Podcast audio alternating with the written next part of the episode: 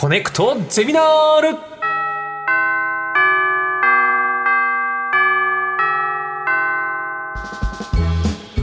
毎週さまざまなジャンルの講師が登場しあなたの知りたいという知識欲にコネクトする学校コネクトゼミナール略してコゼミ。28時間目の授業は日本史です。さて講師の方をお招きしましょう。歴史くんこと長谷川義輝さんです。どうぞどうも、お疲れ歴史、歴史くんでございます。よろしくお願いします。お疲れ歴史お疲れ歴史でございますおなじみになりました、はい。ありがとうございます。もう歴史くんによる授業は今回で4回目。あらま、大変お世話になっております。こちらこそです。改めましてご紹介ですが歴史くんは歴史ナビゲーター歴史作家として日本全国のイベントや講演会に出演し歴史の魅力を伝える活動をされています、はい。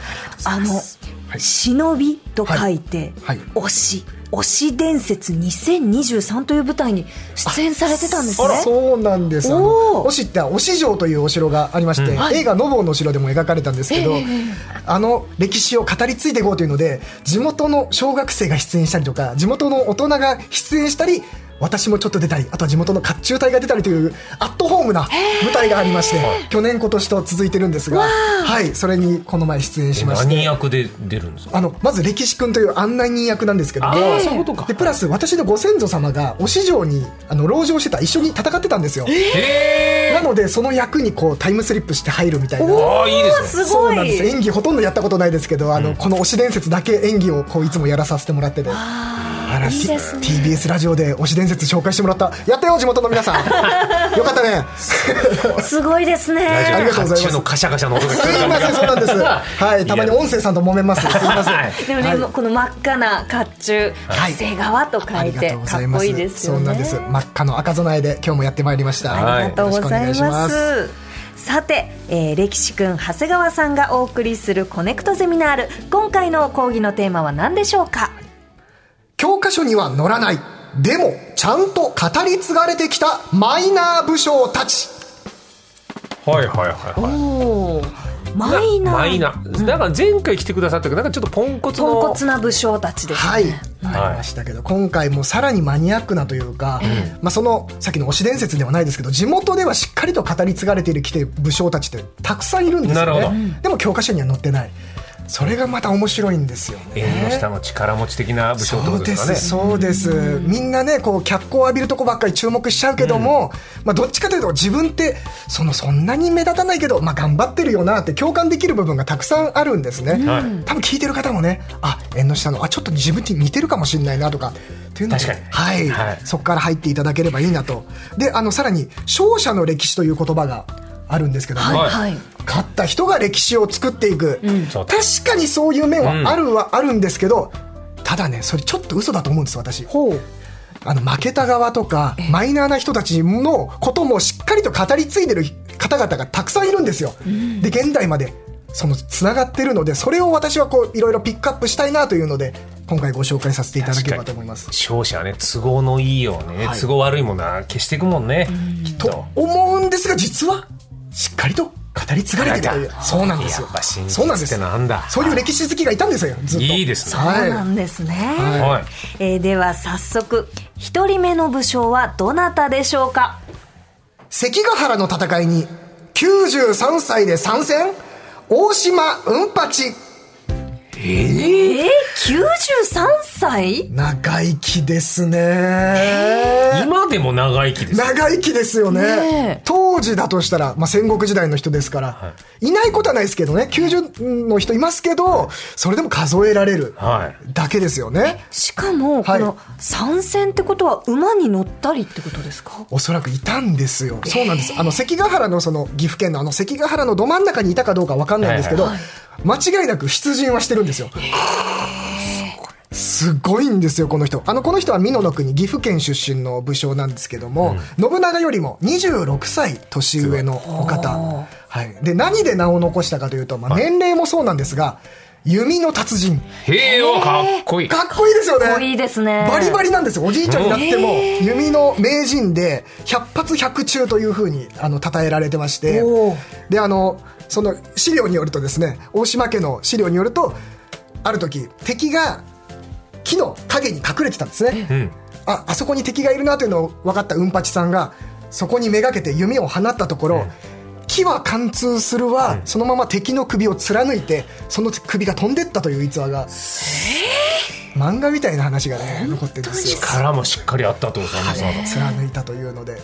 で他にもですね、あの豊臣秀次という秀吉の甥っ子、まあ、はい。後継者になってた人物がいるんですが、その人に仕えてた時の話なんですが、当時ですね京都の八坂の塔、まあ、今も残ってますね。八坂の塔。三名坂から見える八坂の塔のところにですね旗を掲げるあの風習があったんですって。天下人が、はい偉い人が、ん。その時にじゃあ秀次さんが旗を掲げるだけじゃなくてあそこの八坂の塔の一番上の窓に誰か矢を入れてくれと、パフォーマンスで、えそしたらなんかあすごいんだな秀次さん、うんそんな家臣がいるんだなというのでまた目立つじゃないですか。PR できるじゃないですか。ただ誰もやりませんよ。そりゃそうだ。高さあれ40何メートルありますからね。無理だって中大島うんぱちさんですよ。おお当時84歳。私がやりますというか他にいないでしょうというのでは名乗りを上げて10本チャレンジしたところ、ん。見事10本大成功。い全員えー、すごい。本当に百発百中ですね。えでまたそれが現存してるあれですからね八坂の塔。あれに矢を入れたらしいんで、信じられないですよね。80代ですよ。だから求求められて関ヶ原の戦いにいたってことですよね。そうです。だからその数合わせじゃなくて。その後ですからね秀次さんの時代豊臣家の秀吉の時代の後ですから、関ヶ原の戦い参戦して1600年の時は93歳ということではい。その後もだから当然レジェンド扱いです。いやそうよ、相手もそれうんぱちがいるからこれ危ないってなりますよね。そうですよね。存在がもう相手の脅威に。もう伝説的な存在ですから。その後だからまあ、えー97歳でお亡くなりになるんですけどその関ヶ原からの4年間はもう家康とかあとは息子の二代将軍の秀忠に呼ばれて、ちょっとあの武勇伝の話してと言っていう、えー。そういう存在です。教えて教えてっていう特別扱いだったお方なんですよ。そりゃ記録にも残るよね。残りますね。当時鉄砲っすよねねメイン鉄砲はメインですけど鉄砲っていうのはちょっと技術がなくてもできるんですよね。なそうるほどなんですか。あのもう設置してこう、ええ。パッてやればいいけど弓矢っていうのは力も必要だし、かなりデリケートなものなので技術が必要ということでそこを極めた人っていうのはやっぱり当時こうレジェンド扱いになるわけですね。弓取りという言葉がありますんで。弓？弓を取る。これ武者のあの誉れというかその褒め言葉。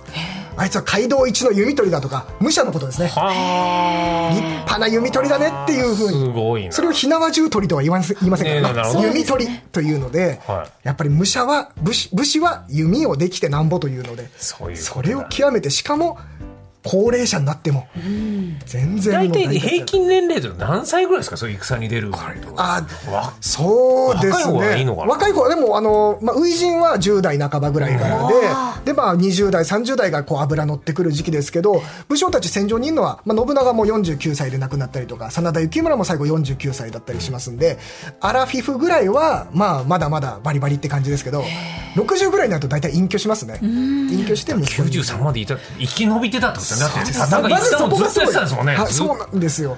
しかも信長の家臣秀吉の家臣であの世の中に登場するんですけど信長の家臣になった段階で60歳ぐらいなんですよ。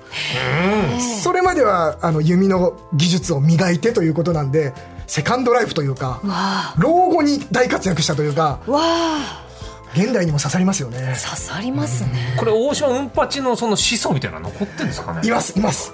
大島家はその後江戸幕府の旗本といって、まあ、大名ではないんだけども領地をしっかり与えられて、岐阜県にずっと続いててあの大島うんぱちさんの甲冑もあの岐阜県の関市というところに伝わってます。へえ。今でも見られるんですね。見られます。で、その。その土地だけ、土地だけと言ったら失礼なんですけど、その土地では大島さんはもうあのキャラクター化されててイケメンになってて、へえ。若いうんぱちさんなんですよ。そこおじいちゃんにしてもいいなと思うんですけど、イケメンのうんぱちさんがご当地ではこう知られてるというので、ただ全国的には知られてないのがまた面白いんですよ。いやこ初めて知りましたね。うんぱちさん。93歳。はい、93歳で関ヶ原と。い。やまだまだこれからだっていう人ね知本当だね。もワクワクしそうですね。全然これからです。これまだ折り返ししてんだからね。そうですね。47は。そういうことだ。えーでは2人目の武将についてお願いします、兵力差10倍の敵を知略で撃退。最強天城主、妙林に。妙妙理尼さん。尼尼将軍。ってことは、はい女性ねの武は将ってことですか、そうなんですよ。あのちょっと前に大河ドラマで、えー女城主直虎というので静岡県にはい。直虎あが描かれましたけど、確かにいたんです女城主という存在が。うん。で中でもこの妙林二という方は、まあ、奇妙な妙に林。で尼さんで妙林二さん。大分県のお方です。豊後の国大分県のお方でなんとあの島津家。うん島津軍って強いんですけどその島津家をなんと16回も撃退したという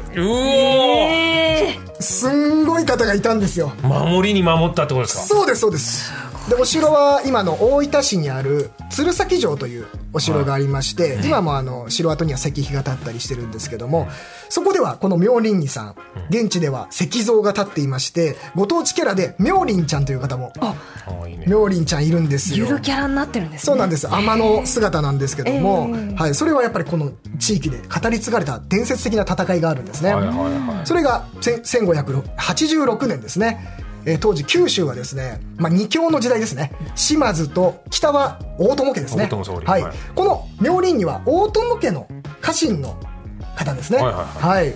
えで、まあ、島津家がただ戦い有利に進めまして大友家もう風前の灯火、うん。やばいんですよ、うん。で妙林二さんのお城鶴崎城にもですね大え島津家の軍勢が攻めてきたんですね。ただその時妙林二さんの旦那さんは、まあ、すでにもうなお亡くなりになってたんですけども、えー吉岡家というところだったんですが、大友家の家臣だったんですが後を継いだ息子は別の場所に出陣してたんですね。うん。なのでお城に残ってるのは妙林二さんとあとはわずかな武士300人程度。であとは民百姓がいたんですけどもこれをどうしようかというので妙林二さんは戦う道を選ぶんですね。何人ぐらい？相手は3000人。うわ。10倍。10倍の人が。島津家めちゃめちゃ強いんです。そうよ。一人一人がねそう。なんです訓練されて。絶対絶命ですね。絶対絶命なんですよ、ただ妙蓮二さんは戦の作法をいろいろ知ってたのかまず堀を V 字型に掘ります。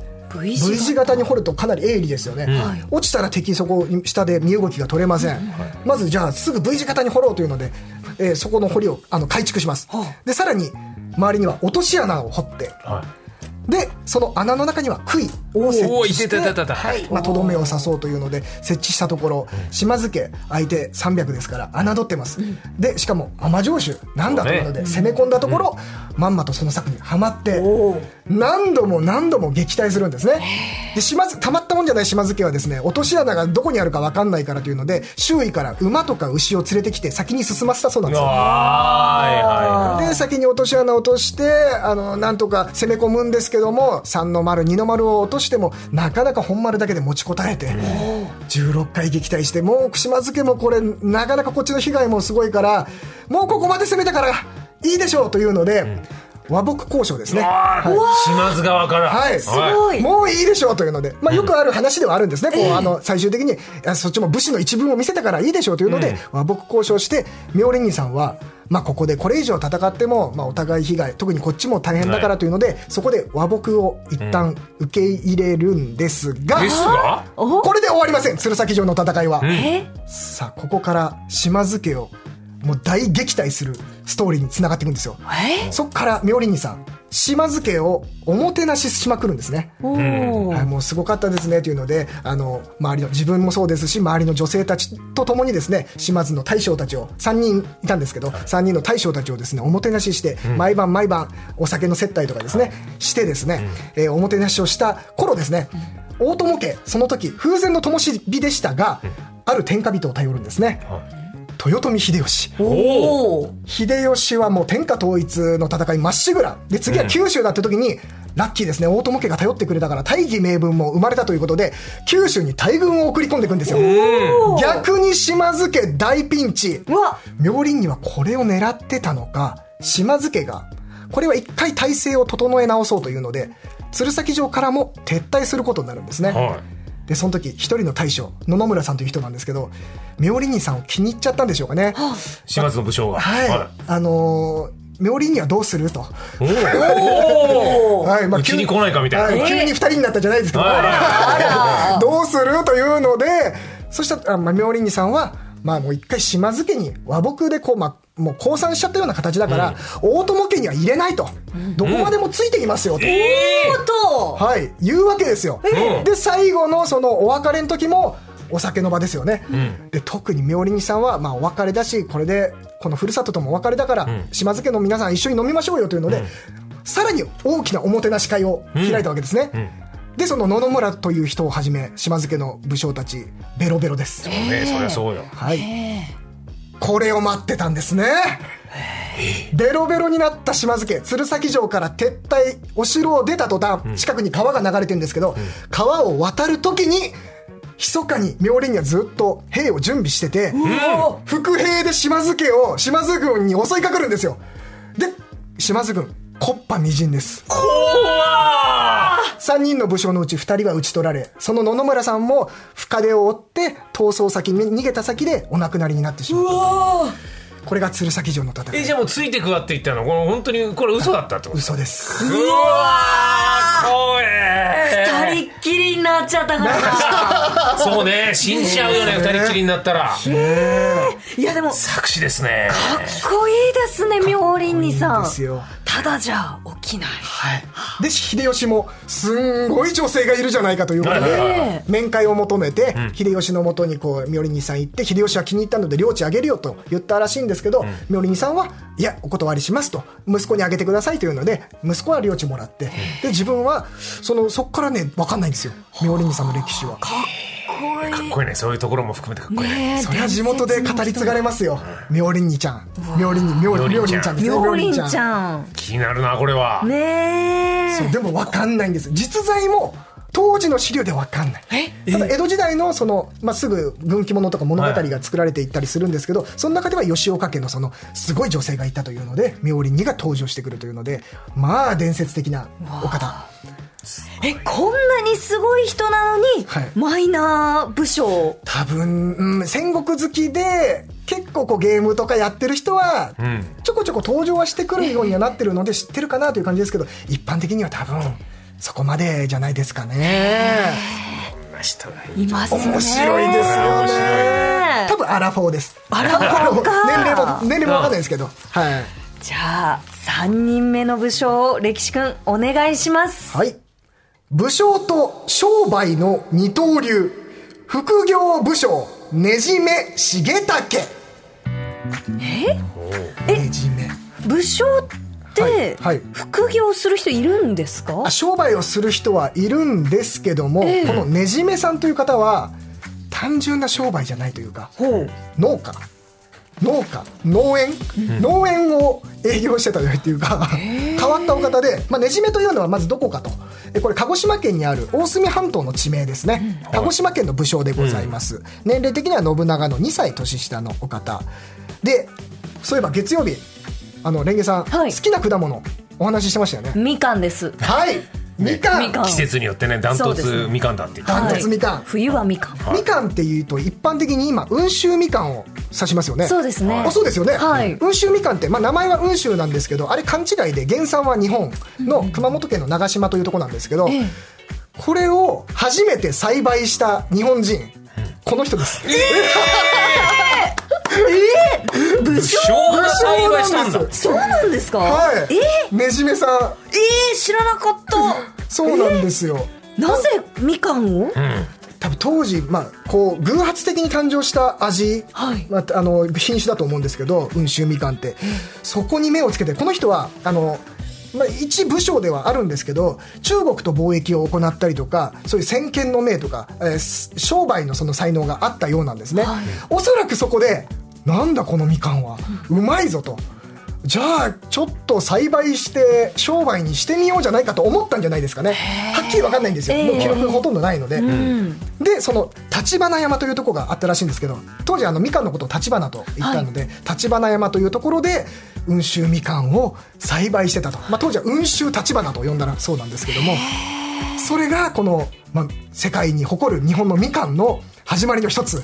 多いね。すごいまさか、い。もうみかん箱とかで買ってひょいぱく食べてましたけど、はい。このみかんと武将がつながるなんて思ったことなかったですね、これ周りの武将からお前そんなことやってる場合かって言われないもんですか？うん商売お金儲けにつながれば、それはあの経済力とか軍事力につながるんでおそらくまあ評価されますし、ねじめさんあの武将としても強かったので、あのまあ、国衆といってちっちゃい勢力ではあったんですけども、その渡り歩いて大きな勢力の下で渡り歩いて最終的には島津家の家臣になって江戸時代も島津家の重臣として続いている家柄なので、ちゃんと強いんですよ。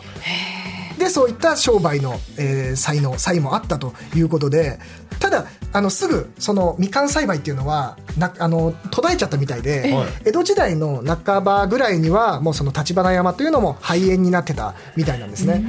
ただ江戸時代の資料には島津家の資料とかにはこのねじめさんという方は別業として、まあ、副業として雲州立花を植えていたっていうのがもう江戸時代の初めの頃の資料に残ってるんですよ。ああじゃあ本当にはい、栽培してたってことなんですよね。そうなんですよね。江戸時代から温州みかんやっぱ美味しいじゃないですか、はいはい。人気あったんですか？あこれがねあんまりあの種がないからというので子孫繁栄につながらないんで縁起が悪いからあんまり流行らなかったと言われててただ明治時代になってまあ美味しいし、えーこれはじゃあ海外に出していこうというので海外で特にまた人気になって日本でも人気になってというのでなのであの温州みかんは海外では薩摩マンダリンとか薩摩って呼んだりするんですよね。あそうなんですか。あのこれはたまたま鹿児島薩摩が、えー。ねじめさんにつながるわけではないんですけど、貿易のその、えーし出港地あのみかんをあの海外に送り出すところが薩摩鹿児島だったから薩摩というふうに呼ばれるようになったらしいんですけどちょっと偶然にもね、まあ、大隅の方ですけども、はい、職業ってね武士は武士農家は農家って分けてると思ったけどこういうってことは他にもあるってことですか？他にもありますよ、はい、もうもう一人紹介してもいいですか？じゃあ。いいかな？もうギリギリもう時間がない？じゃあ一言だけあのお酒作りをしてた武将もいます。ええはい、江川というお酒があったんですけども、はい。その名も江川という武将が伊豆にいました、えーその人はあの戦国時代の人で武将よりもお酒の方が人気で有名でもう宴会だったら江川の酒だろうというのでただこれも江戸時代に廃れてしまってなくなったんですが実は最近になって資料が発見されてそのお酒が復活してうわはい、ただ数が少ないのであの一般流通はしてないんですが江川酒江川酒というのが今味わえると。いろんな仕事が武将たちも頑張ってました。い。ろいろあるんだよ。ですねあじゃあまあみかんを食べつつ江川崎に思いをいいね。馳せて歴史と食卓もコネクトしてるんですね。最高ですね。いやーあっという間で今日も本当に楽しいお話ありがとうございました。ありがとうございありがとうごますざいます。はいえー今日のお話もっと知りたい。江川酒の話もしっかり読みたいという方は、えー長谷川さんのこれ7冊目ですか？そうですね。はい、ご著書、えー柏書房から出ております「ドンマイナー武将伝説」をお求めください。ありがとうございます。はい。コネクトゼミナール28時間目は歴史くんこと長谷川義輝さんでした。ありがとうございました。お疲れ騎士でした。お疲れ様でした。お疲れありがとうございました。様でした